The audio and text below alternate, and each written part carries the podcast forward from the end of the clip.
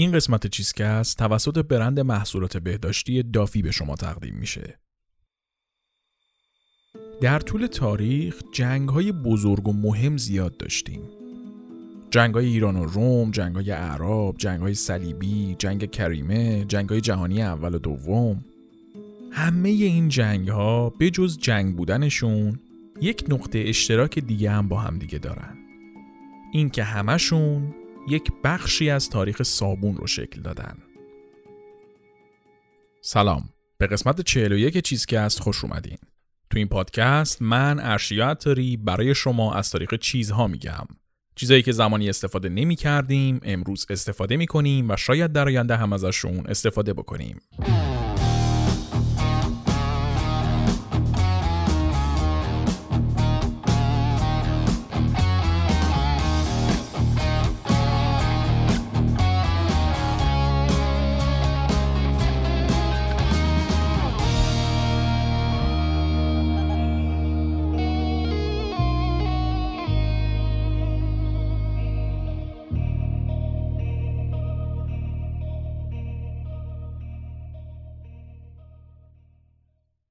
تو این قسمت می‌خوایم تاریخ صابون رو تعریف کنیم. صابون جز اون چیزاییه که بدون اقراق میشه گفت که زندگی بشر رو عوض کرده. بارسترین نمونهش هم همین پاندمی کرونا بود. اگر که صابون نبود و ما روزی 4000 بار دستمون رو نمیشستیم الان نه من پشت این میکروفون بودم و نه شما در حال پادکست شنیدن بودیم همگی با هم ریغ رحمت و سر کشیده بودیم جمعیت زمین اونجوری می‌رسید به حدود 10 درصد الانش و اون ده درصد دیگه سگجونترین انسان ها به حساب می اومدن. حالا اینکه از لحاظ تکاملی به نفع نژاد انسان می‌شد یا نه رو دیگه کاری ندارم. اون دیگه نگاه خیلی منطقی به ماجراست. فکرم نمی کنم کسی دلش بخواد جونش رو از دست بده که 100 سال بعد انسان ها قوی تر بشن. واقعیت اینه که صابون جون ما رو سر این پاندمی نجات داد و جون نسل های قبلیمون رو هم به صورت دیگه و جورهای دیگری نجات داده بوده. اصلا یکی از دلایل اصلی رشد جمعیت از قرن بیستم به این ور همین صابون دیگه بهداشت بهتر شد در نتیجه آدما کمتر میمردن قبلا هر خانواده ده تا بچه به دنیا می آورد دو تاشون کلا به سی سالگی می رسیدن. پس بحث صابون صرفا بحث تمیزی و کثیفی ساده نیست بحث جون آدم است. و تاریخ صابون هم یه جورایی تاریخ بهداشت فردی به حساب میاد صابون هم چیزی نیست که مال دوران مدرن باشه صرفا. از زمان تمدنای اولیه یه جوری وجود داشته ولی خب استفادهش خیلی خیلی محدود بوده. همه گیریشه که یه چیز مدرنه نه خودش. حالا ماجراهای تاریخیشو توی اپیزود میریم سراغشون. الان اول کار بیایم اصلا ببینیم که صابون چیه و اصلا چطوری تمیز می‌کنه چیزای دیگر رو. همه کثیفی ها یک ربطی به چربی پیدا می‌کنن. یا خودشون چربیان یا اینکه یک لایه چربی روشونه. ویروسا و باکتریای خطرناک هم همینطوری. یک لایه چربی بیرونشون وجود داره. کار صابون اینه که بیاد و چربی رو با خودش برداره ببره. حالا چرا با آب خالی نمیشه همین کار رو انجام داد؟ چون آب و روغن با هم ترکیب نمیشن دیگه. شما اگه با آب بشوری چربی سر جاش میمونه. با آب نمیره. مولکولای صابون دو بخش دارن. یک سر آب دوست و یک دم آبگریز. آب دوست همون هایدروفیلیکه یعنی دوست داره که با آب قاطی بشه کشیده میشه به سمت آب و آبگریز هم هایدروفوبیکه یعنی دوری می‌کنه از آب. پس آب دوست و آبگریز. وقتی شما آب و صابون رو با هم دیگه قاطی می‌کنی یعنی همون موقعی که مثلا دستتون رو دارید میشورید این دم آبگریز همش می‌خواد از آب فرار کنه دیگه. این میاد میچسبه به چربیایی رو سطح دست شما. از اون ور سر آب دوستش می‌خواد بچسبه به آب. پس وقتی که شما دستتون آب می‌کشید سر آب دوست میچسبه به مولکولای آب و با خودش دم آبگریزی که به چربی چسبیده رو هم می‌کشه. اینطوری چربی از سطح دست شما جدا میشه و با جریان آب میره. این میشه که صابون خاصیت پاک کنندگی پیدا می‌کنه. برای اینکه تاریخ صابون رو بهتر بفهمیم اینم باید بگم که ما برای درست کردن صابون احتیاج داریم به چربی و قلیاب. چربی که چربیه می‌دونیم چیه؟ قلیاب هم یک ترکیب بازی از فلزاته. معروف ترین نوعش میشه سودیوم هیدروکسید. سود سوزآور بهش میگیم تو فارسی. کلا هیدروکسید هر جا می‌بینیم منظورمون اینه که بازه اسید نیست بازه. و سودیوم هم یه نوع فلز دیگه. حالا انواع اقسام فلزهای دیگه هم ممکنه که ترکیب بازی بشن و قلیاب تولید کنن. پس خلاصه ما چربی لازم داریم و قلیاب. این ترکیب چربی و قلیاب رو یادتون باشه. توی اپیزود ما جاهای مختلف بهش اشاره می‌کنیم. دیگه مقدمه تا همینجا کافیه. فهمیدیم صابون چجوری کار می‌کنه؟ بریم دیگه سراغ قصه خودمون. من ارشیا عطاری هستم. تدوین این قسمت رو تنین خاکسا انجام داده. تارا نباتیان کاور اپیزود رو طراحی کرده و موسیقی تیتراژ هم کار مودی موسویه.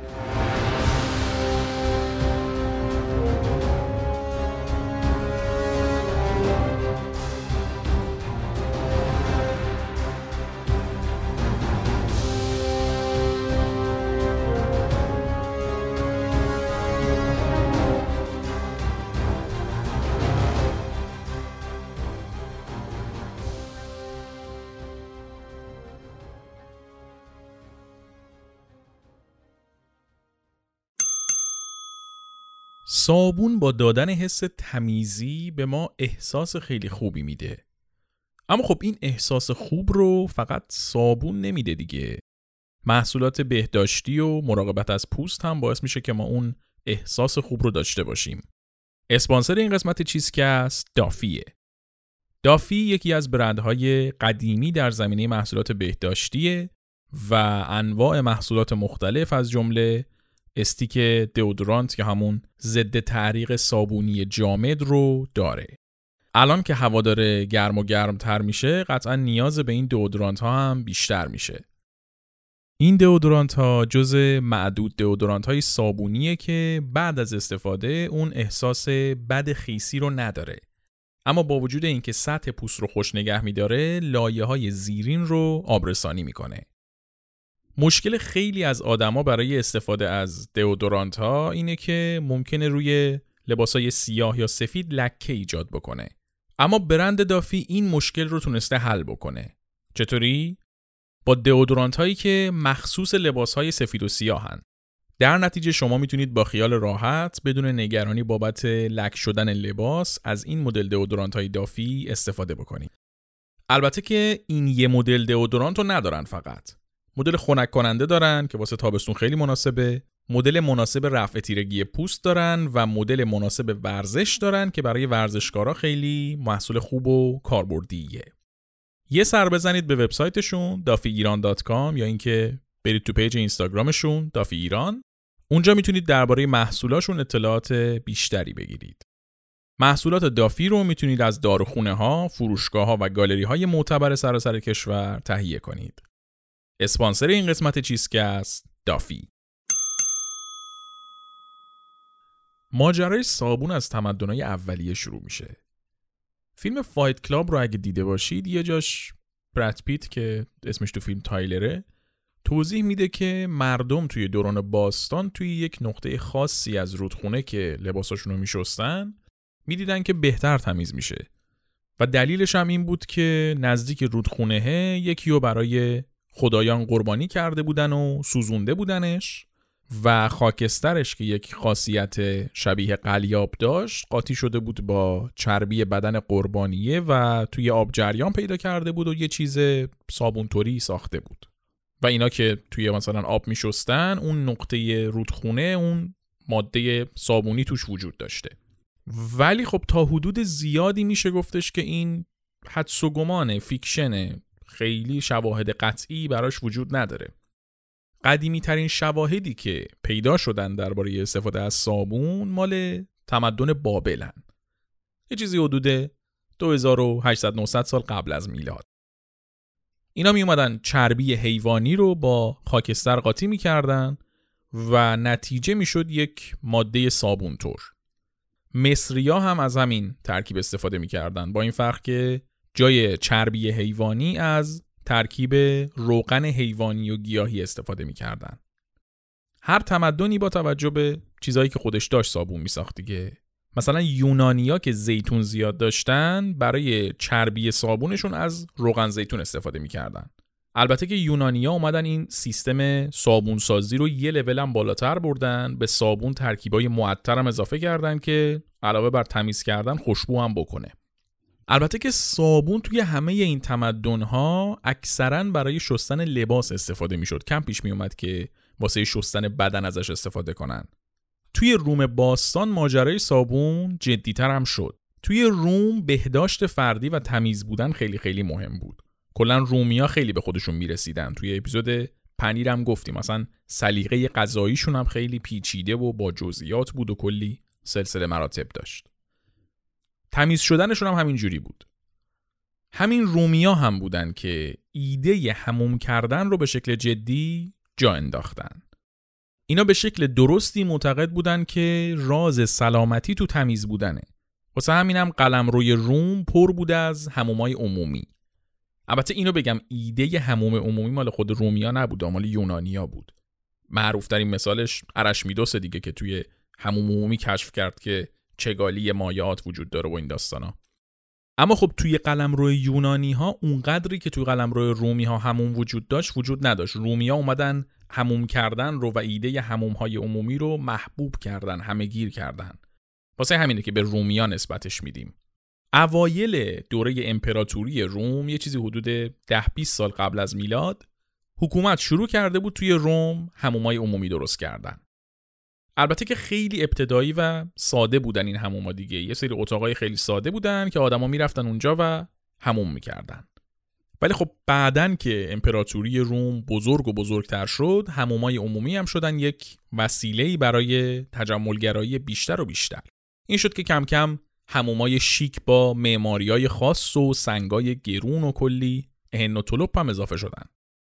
اما چیز جالبی که درباره همومای رومی وجود داره اینه که توی اینا از صابون استفاده نمی‌شد. رومیا توی هموماشون یا با آب خالی خودشونو میشستن که خیلی مرسوم نبود یا اینکه روش خیلی مرسوم ترشون این بود که از یک وسیله کاردکتوری یا یه چیز زبری استفاده می‌کردن میکشیدن رو پوستشون چرک و اینا رو در می آوردن از پوستشون یا اینکه از گل و روغن زیتون و یه سری چیزای دیگه استفاده می‌کردن برای تمیز کردن خودشون صابون برای استفاده شخصی و شستن بدن استفاده نمی‌شد. استفاده صابون همچنان توی شستن لباس بود. ولی خب چون رومیا خیلی اهمیت می‌دادن به تمیزیشون لباساشون رو هم زیاد میشستن و در نتیجه استفاده صابون میشه گفتش که زیاد بود تو دوران روم یه 400 سالی به همین منوال رفت جلو تا که رسیدیم به سال 476 میلادی یعنی سالی که روم سقوط کرد و قرون وسطا رسما شروع شد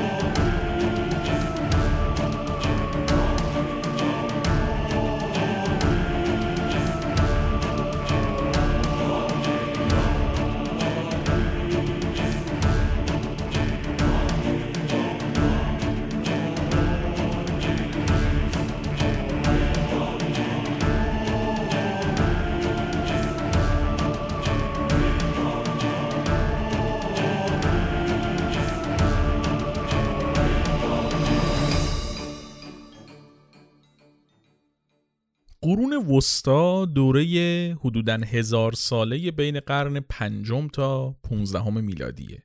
حالا یکم اینور یکم اونور.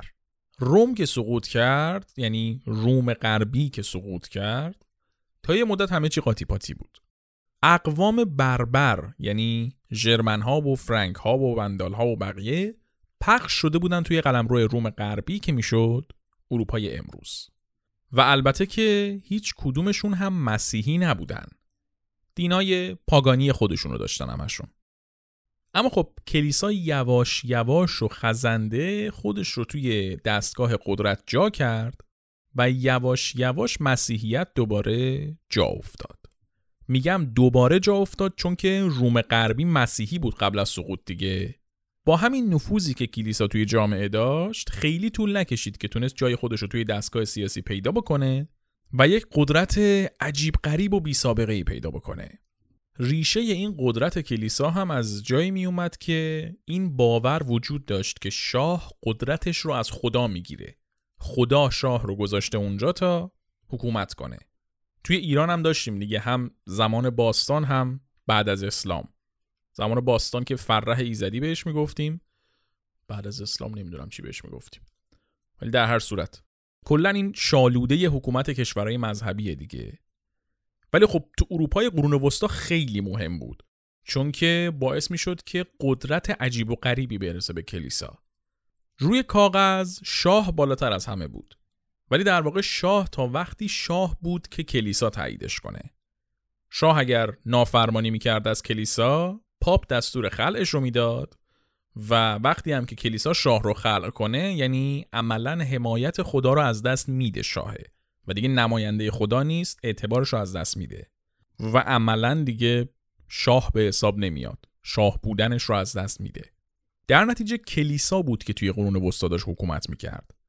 و فقط هم یه حکومت نبود دیگه. راجب یک کشور ما صحبت نمی کنیم توی کل اروپا هر کشور یا منطقه شاه خودشو داشت حکومت خودشو داشت سیستم خودشو داشت و اون شاهه هم باید از کلیسا اطاعت می‌کرد. یعنی یک حالت اتحادیه و یک امپراتوری بزرگی رو تصور بکنید که همشون دارن از کلیسا دستور می‌گیرن. تمام اروپای امروز. حالا با یه سری مناطق استثنا. تو چشمترین اتفاقی که این قدرت کلیسا رو نشون میده شاید تاجگذاری شارلمانی باشه. توی دوران گذشته البته. تو قرن هشتم شارلمانی شروع کرد جنگیدن و کشورگشایی کردن و این بر اون گرفتن تا اینکه یک قدرت مرکزی تونست جمع بکنه. اول قرن نه که می‌خواست تاجگذاری کنه پاپ بود که اومد تاج امپراتوری رو گذاشت سر شارلمانی و شارلمانی به وسیله تایید پاپ شد اولین امپراتور امپراتوری مقدس روم. امپراتوری مقدس روم هم که میگم منظورمون اون روم باستان و اینا نیست دیگه. هیچ ربطی به اون ندارن. یه جورایی مثلا آلمان امروز میشه حدودا. پس کلیسا رو به عنوان قدرت اصلی قرون وسطا در نظر داشته باشیم. و همین قدرت زیاد کلیسا هم باعث شد که استفاده از صابون کم و کمتر بشه.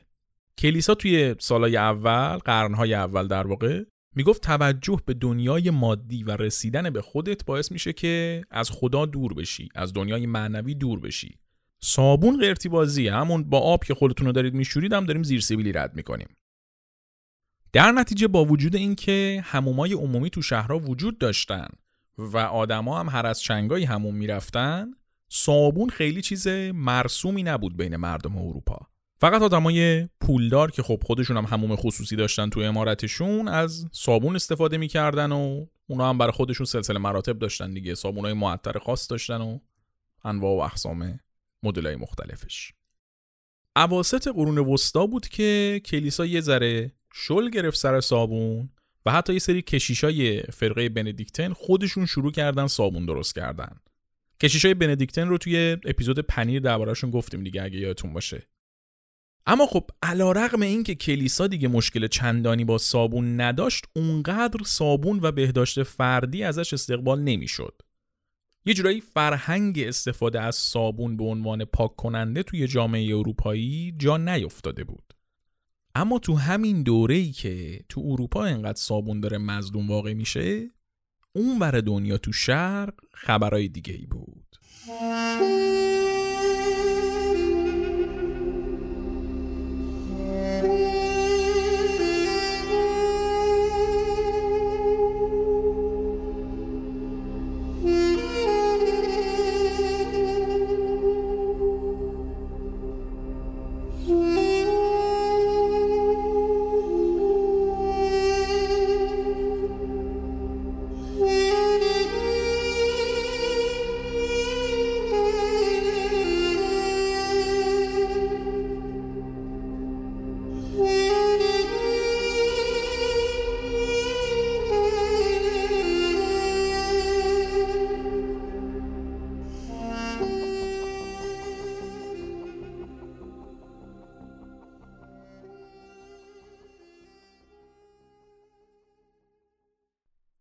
زمان که دنیای غرب توی اون بلوش رو بود و سلطه کلیسا روز به روز اوضاع رو بد و بدتر می‌کرد توی شرق خبرهای دیگه ای بود. بیایم عقب از همون لحظه سقوط روم شروع کنیم ماجرا رو دوباره. روم غربی قرن پنجم سقوط کرد و اتفاقایی که تعریف کردیم افتاد. اما روم شرقی یا همون بیزان سر جاش بود. روم شرقی همچنان برای خودش بروبیا داشت و تا قرنهای بعدمون نظم و فرهنگ رومیش رو حفظ کرد. تو دنیای شرق دو تا قدرت اصلی وجود داشت. یکی همین بیزانس و یکی هم امپراتوری ساسانی. این دوتا قدرت هم مدام با هم درگیر بودن. اصلا از قبل از روی کار اومدن ساسانی ها و جدا شدن روم شرقی غربی ایران و روم با هم درگیر بودن. جمع اگر ببندیم یه چیزی حدود 600 سال ایران و روم با هم دیگه جنگیدن. همون قرن پنجم که روم غربی سقوط کرد هم ایران و روم شرقی با هم درگیر بودن. ایران و بیزانس منظورمونه.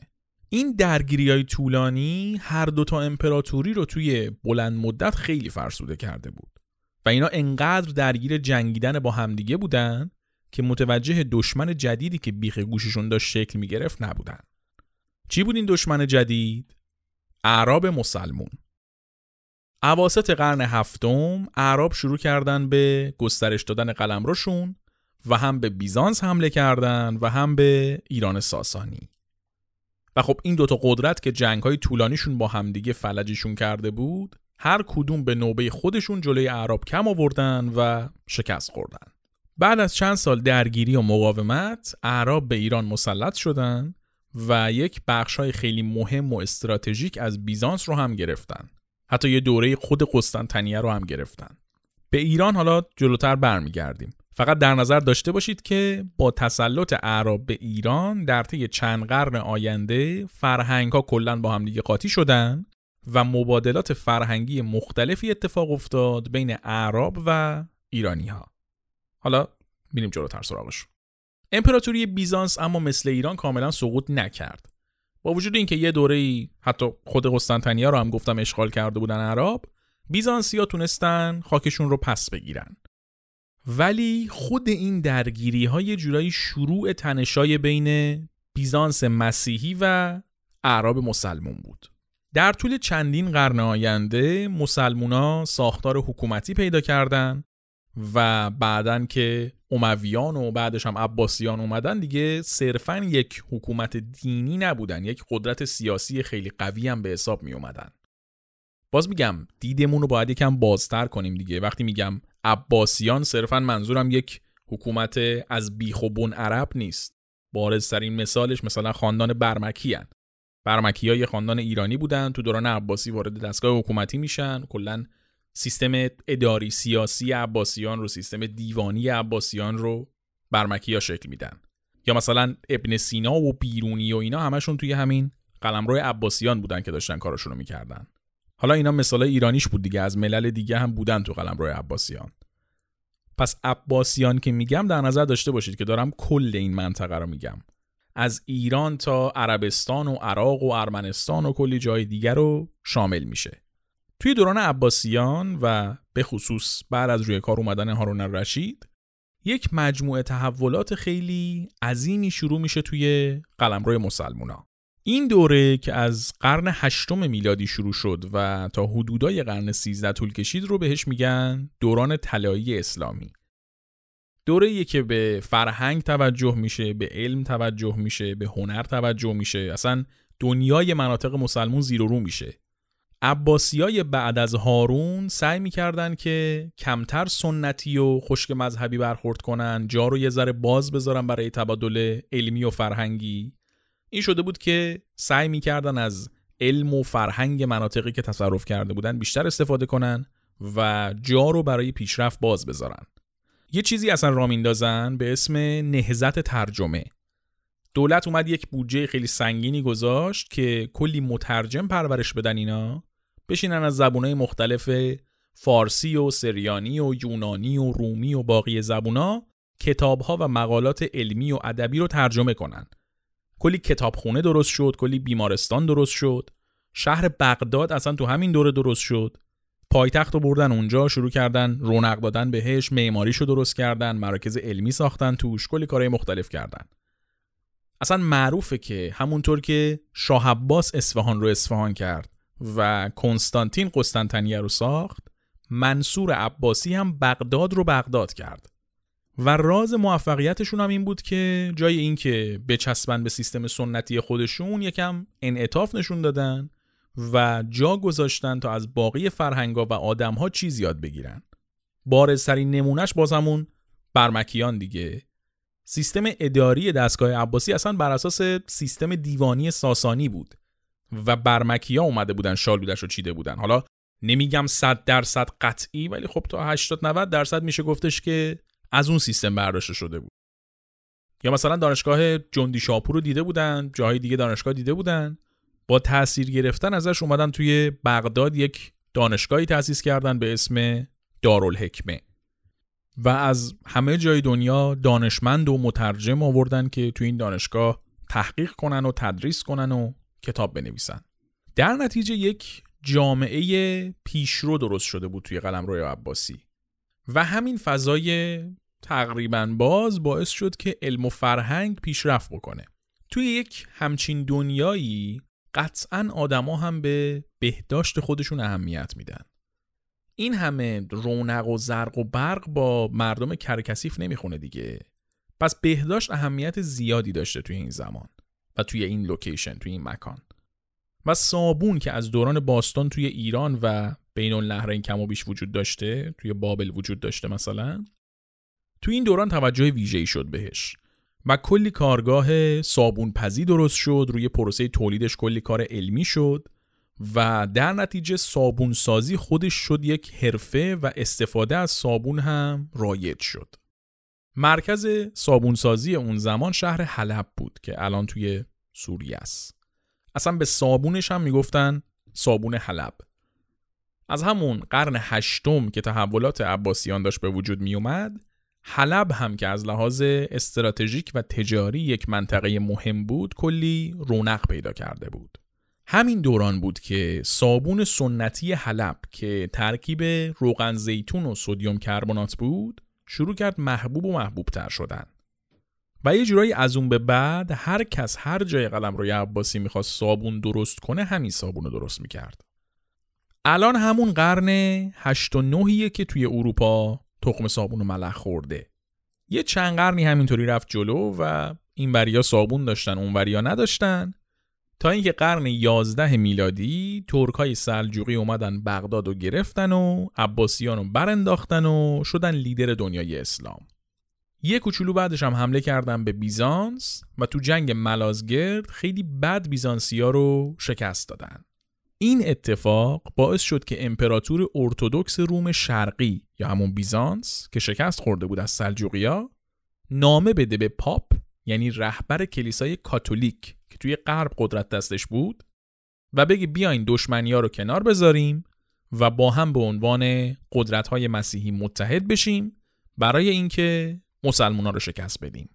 پاپ و حاکمای اروپایی هم از یه طرف از مسلمان دل خوشی نداشتن به خاطر اینکه مسلمان ها مسیحی ها رو توی بیت المقدس توی اورشلیم اذیت می‌کردن و از طرف دیگه هم اینا بعدشون نمی اومد که بیان و کلی زمین جدید بگیرن دستشون و قدرتشون رو بیشتر کنن. در نتیجه دعوت امپراتور بیزانس رو لبک گفتن و اینطوری سه قرن جنگ و خونریزی که به جنگ های صلیبی معروفه شروع شد.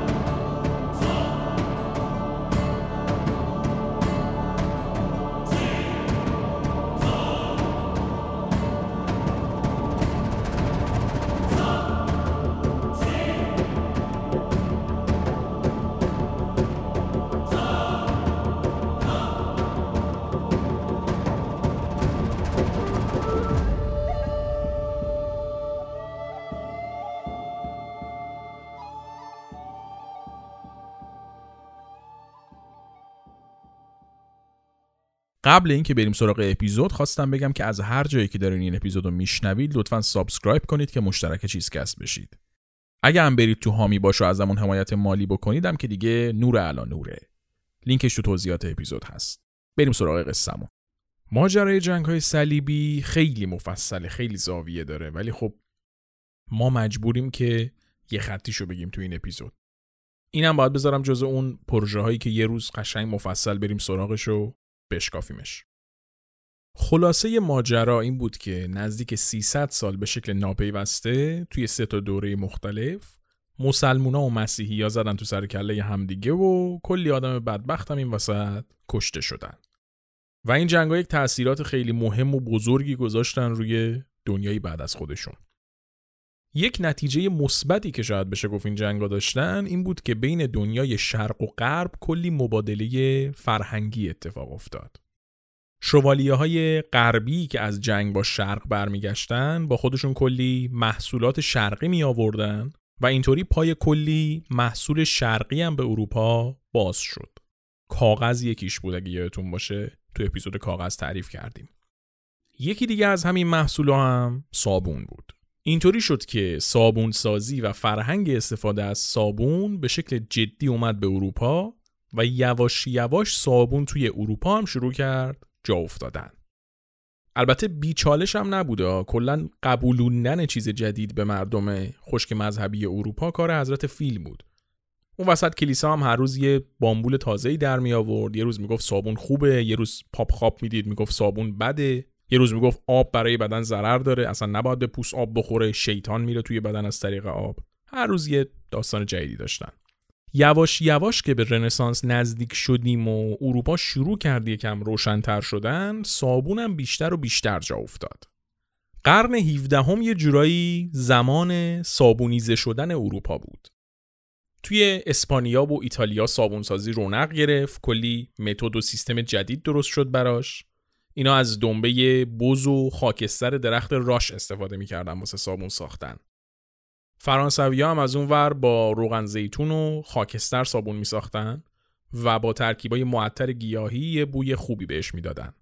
بین اشراف فرانسوی انقدر صابون اهمیت پیدا کرده بود که معروفه که لویی چهاردهم یه بار چند تا صابونساز رو اعدام می‌کنه واسه اینکه صابونشون پوستش رو اذیت کرده بوده. توی انگلیس با وجود اینکه از همون زمان جنگای صلیبی صابون سازی را افتاده بود توی قرن 17 هم بود که مصرف صابون جدی شد. کلا اشراف اروپای قرن 17 به صابون خیلی اهمیت می‌دادن. مصرف صابونشون خیلی بالا بود. در حدی که معروفه که فرانسه و انگلیس هر دوتاشون مالیات خیلی سنگینی روی صابون میبستن و توی چند تا دوره مختلف حتی سعی کرده بودن که تولید صابون رو به شکل یک مونوپولی دست حکومت بگیرن. اصلا معروفه که انگلیس پول جنگ استقلال آمریکا رو از همین مالیات ها داده. فقط صابون نبود البته دیگه. هر چیزی که شما فکرشو بکنید مالیات می‌خورد. مالیات آجر داشتن مالیات نمک داشتن مالیات شم داشتن. انواع و اقسام مالیات های مختلف. ولی خب مالیات صابون جز سنگیناش بود. این مالیات زیاد باعث می‌شد که صابون یک چیز گرونی باشه و فقط مخصوص اشراف باشه. بعد همین مالیات بالا هم باعث شده بود که یک سری کانال های قاچاق صابون درست بشه تو انگلیس و فرانسه و کلا صابون رو توی مشامشکی بفروشن این سیستم به همین شکل می‌رفت جلو و می‌رفت جلو تا اواسط قرن 19 هم. قرن 19 زمانی بود که به لطف تحقیقات پاستور و باقی دانشمندا مردم و حکومت ها فهمیدن که بین بهداشت فردی و سلامتی رابطه مستقیم وجود داره همزمان با همین کشفیات توی انگلیس دوره ویکتوریایی شروع شده بود. توی دوره ویکتوریایی به بهداشت فردی توجه خیلی بیشتری شد و واسه همین اون مالیات سنگین روی صابون برداشته شد. در نتیجه صابون برای اکثر مردم قابل تهیه شد. البته که هنوز کارخونه صابون سازی به اون شکل وجود نداشت. صابون یک محصولی بود که توی کارگاه های خیلی کوچیک خونگی درست می‌شد و محدود بود کلا تولیدش. ولی توی قرن 19 ای که دیگه یه مدت از انقلاب صنعتی گذشته بود و مکانیزه شدن تولید شروع شده بود کم کم وقتش رسیده بود که تولید صابون هم کارخونه ای بشه. مشکل این بود که برای تولید صابون به یک ترکیب قلیابی مثل سودیوم کربنات احتیاج بود و به راحتی نمی‌شد تولید کرد سودیوم کربنات همون اواسط قرن 19 یک شیمیدان بلژیکی به اسم ارنست سالوی میاد و یک پروسه ای تعریف می‌کنه که باهاش می‌شد از نمک خوراکی سودیوم کربنات تولید کرد. در نتیجه می‌شد توی مقیاس صنعتی سدیم کربنات تولید کرد و تولید صابون شکل کارخونه‌ای و انبوه به خودش گرفت. این شد که یواش یواش از همون قرن 19 هم کارخونه های صابون توی جاهای مختلف آمریکای تازه مستقل شده تأسیس شدن. تو همین قرن 19 هم بود که صابون مایع درست شد. در واقع شیمیدانی به اسم ویلیام شپرد تونست بیاد ترکیب صابون رو جوری دستکاری کنه که نقطه ذوبش پایین بیاد و تو دمای اتاق مایع باشه. صابونسازی یکی از صنعتهایی بود که آمریکا بعد از استقلال از بریتانیا داشت توش پیشرفت می‌کرد و روز به روزم رشد بیشتری داشت. توی جنگ کریمه که توی اپیزود دینامیت ماجراشو گفتیم دکترهایی که تو بیمارستانهای نظامی کار می‌کردن متوجه شدن که شستن دست با صابون می‌تونه ریسک عفونت رو کم بکنه و در نتیجه کم کم این ایده که از صابون برای ضد عفونی کردن استفاده بکنن مطرح شد. و بعدا توی جنگ داخلی آمریکا که بین ایالتهای شمالی و جنوبی بود کمیسیون بهداشتی ایالتهای شمالی آمریکا میاد به شکل رسمی اعلام می‌کنه که استفاده از صابون می‌تونه تلفات جنگی رو کم بکنه. حالا چه سربازا دستاشون رو بشورن چه زخم رو با صابون بشورن در هر صورت استفاده از صابون توصیه شد. همین زمان هم یک شرکت صابونسازی زرنگی به اسم پراکتر گمبل PNG میاد یک قراردادی میبنده با اتحادیه ایالتهای شمالی و قرار میشه که صابون سربازای شمالی رو تهیه کنه. جدا از پولی که توی این جریان به جیب می‌زنن وقتی که جنگ تموم شد سربازایی که می‌رفتن خونشون همه صابونای پی رو با خودشون میبردن و این عادت استفاده از صابون باهاشون مونده بود. در نتیجه هم صابون جاشو توی فرهنگ عامه باز کرد و هم برند پی کلی مشتری پیدا کرد. این برند PNG هنوزم هست جز برندهای خیلی بزرگ محصولات بهداشتی به حساب میاد. اوضاع به همین شکل جلو رفت و صابون سنتی تو دست و مردم جا باز کرد تا اینکه سال 1914 جنگ جهانی اول شروع شد.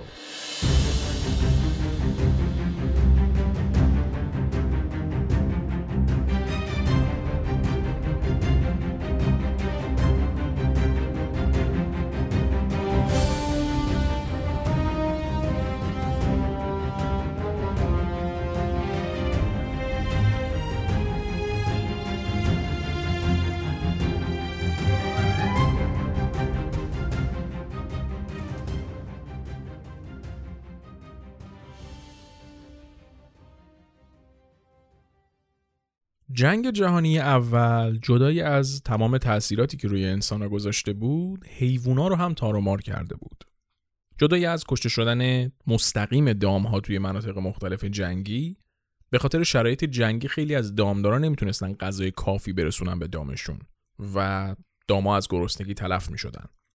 حتی اگر بلایی سر خود دام نمی اومد انقدر وضعیت خراب بود که نمی‌شد محصولات دامی رو برسونن به جای دیگه در نتیجه چربی حیوانی توی دوران جنگ نایاب شده بود.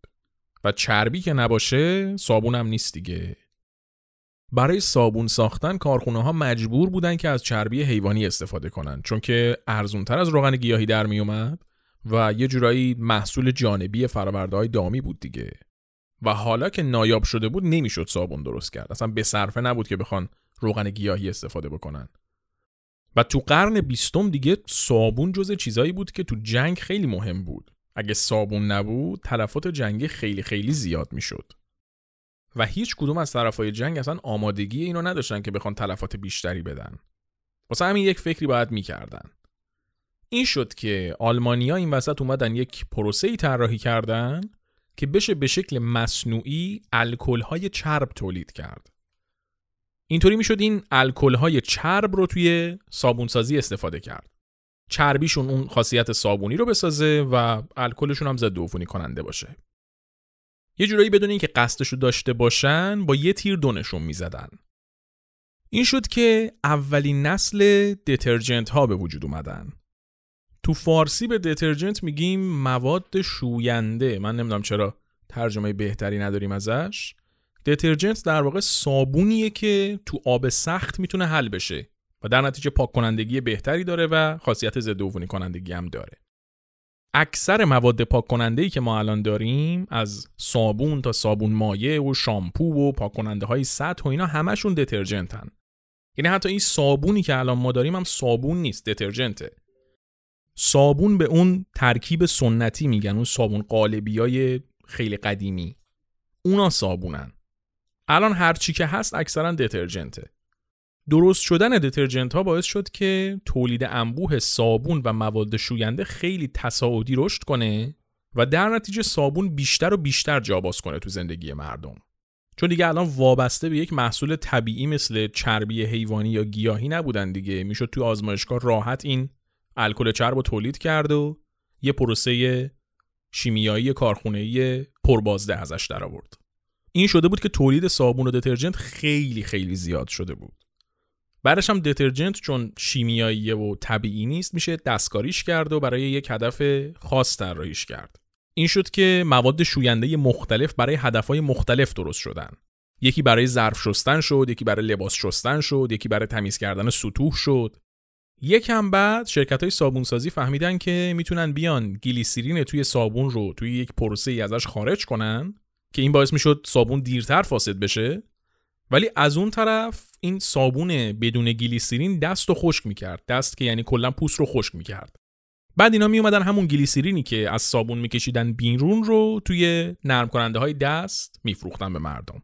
بعد از جنگ جهانی دوم که صنایع پتروشیمی هم شروع کردن به پیشرفت کردن و نفت انقدر مسئله مهمی شد توی دنیا تولید صابون و مواد شوینده هم راحتتر و راحتتر شد و روز به روز هم در دسترستر و محبوبتر شد صابون.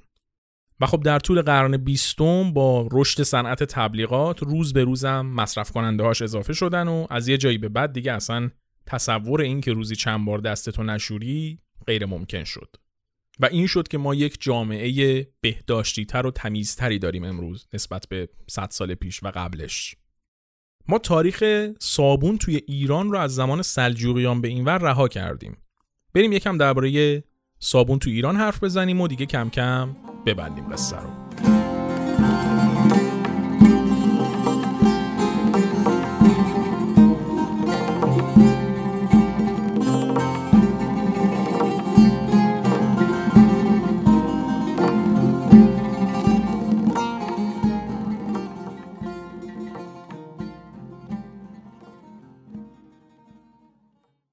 بعد از سلجوقیان یک سری حکومت های مختلفی اومدن روی کار و صابون همچنان همون نقش مهم خودش رو توی ایران داشت. بعد سلجوقا خارزمشاهیان اومدن رو کار و بعدش هم مغولا حمله کردن به ایران. در طی حمله مغولا خیلی از این کارگاه های صابون سازی با خاک یکسان شد و تا چندین و چند سال هیچ خبری از اون رونق سابق صابون نبود. بعد از یه مدت درگیری و هرج و مرج تیمور لنگ یا تیمور گورکانی اومد و یک امپراتوری یک پارچه ای تقریبا جمع کرد. این زمان بود که صابون پزی دوباره شروع کرد رونق گرفتن. حتی معروفه که انقدر محصول پرطرفداری بود صابون که شاهرخ پسر تیمور وقتی که شاه شد اومد صنعت صابون سازی رو دولتی کرد. و باز به دلیل پر رونق بودن این صنعت صابون سازایی که از کار بیکار شده بودن کلی اعتراض کردن و کشته دادن و حتی چند نفر خودکشی کردن تا اینکه شاهرخ راضی شد دوباره صابون سازی رو بده به بخش خصوصی. بعدا توی زمان صفویه شاه تحماس هم یک اقدام مشابه این انجام داد. اومد یک مونوپولی را انداخت برای صابون. صابون رو تو ایران با دنبه گوسفند درست می‌کردن دیگه. شاه دستور داد که تمام قصاب ها و آدمایی که دامدار بودن موظفن که دنبه رو فقط به حکومت بفروشن. در نتیجه هیچ کس جز خود دولت نمی‌تونه صابون تولید کنه. چون کسی دنبه نداشت دیگه. و باز صابون سازا اعتراض کردن و شاه دستورش رو برداشت و خصوصی شد صابون سازی می‌خوام اهمیت صابون رو قشنگ درک کنید توی اقتصاد ایران قدیم و مخصوصا حالا اقتصاد صفوی. زمان قاجار تقریبا دیگه تو هر شهر یه صابونخانه یک صابون پزی وجود داشت. و هم صابون سازی و هم صابون فروشی دو تا شغل تخصصی خیلی مهم بودن. معروفه که صابون پزی به خاطر کسیفکاریایی که داشت معمولا توی حومه شهر باید انجام می‌شد و دولت اجازه نمی‌داد که توی شهرهای بزرگ کارگاه صابون پزی تأسیس بشه. البته اینم باز باید بگم که صابون ایرانی فقط تو ایران مصرف می‌شد. چون توش از خوشبو کننده و اینا استفاده نمی‌شد و بوی خیلی بدی هم می‌داد. رنگش هم معمولا سیاه بود. سفید هم داشت البته. ولی خب اون بوی بدش باعث می‌شد که اروپایی های قرن 19 و 20 که دیگه خودشون توی صابونسازی بروبیایی داشتن و صابونای معطر و خوشبو داشتن نمی اومدن صابون بخرن از ایران قاجاری. یک نوع صابون خاص بود فقط که صادر می‌شد که این به روسیه صادر می‌شد. این توی رودبار با روغن زیتون درست می‌شد و خب بوی نسبتا بهتری داشت. و چون ما مرز دریایی خیلی طویلی داشتیم اون زمان با روسیه از طریق دریای خزر صابون رودبار رو صادر می‌کردن روسیه که این هم یه دوره خیلی کوتاهی بود. اکثرش باز داخل مصرف می‌شد. تا عواست قرن 19 کلا مردم ایران همون صابون داخلی رو داشتن فقط. اصلا خبرم نداشتن از اینکه اون بیرون صابون بهتر و خوشبوتری است. عواست قرن 19 کم کم اشراف قاجاری شروع کردن صابونای خارجی وارد کردن برای مصرف خودشون. بعدا این صابون وارداتی ها واسه مردم عادی هم عرضه شد تو بازار ولی مردم ایران نمیخریدن. می‌گفتن که چون از خارج اومده نجسه و نباید بخریمش رو این ماجراها. گذشت و گذشت تا طرفای سال 1910 میلادی. 1288 خودمون. یه کارخونه صابونسازی درست میشه به اسم ربیزاده و شرکا. اینا صابون درست حسابی و با کیفیت درست می‌کردن. ولی خب وسط ایران زمان احمد شاه که هزار جور درد و مرض و کثیفی همه جا رو گرفته شما به کی می‌خواستی صابون با کیفیت بفروشی؟ از اون طرف هم سنگ اندازی صابون سازای سنتی هم بود دیگه. می‌گفتن این قرتی بازی ها چیه؟ صابون اینیه که ما می‌سازیم. این فرنگی بازی ها رو جمع کنید. صابون باید بوی خوب بده فلان بده. در نتیجه تا یه ده سالی به همین منوال رفت جلو و صابون با کیفیت تو ایران به جایی نرسید. بعدن که رضا شاه اومد و رفرمای جدیدی ایجاد کرد و شروع کرد به مدرن کردن جدی صنایع صابونسازی مدرن و کارخونه‌ای هم یکم بهش توجه شد و یواش یواش صابونای با کیفیت و معطر درست حسابی توی بازار زیاد شد. البته اینا همش ریشه های این قضیه بود دیگه اصل ماجرا و اصل تولید کارخونه‌ای صابون توی ایران توی همون دهه چهل و پنجاه شمسی بود که سیستم صنعتی و تکنولوژی داخلی ایران داشت تغییر می‌کرد. در نتیجه تو دهه چهل و پنجاه شمسی و از اون به بعد بود که اکثر کارخونه های مواد شوینده ای که امروز داریم تأسیس شدن و به مرور صنعت صابون و مواد شوینده ایران شد اینی که هست.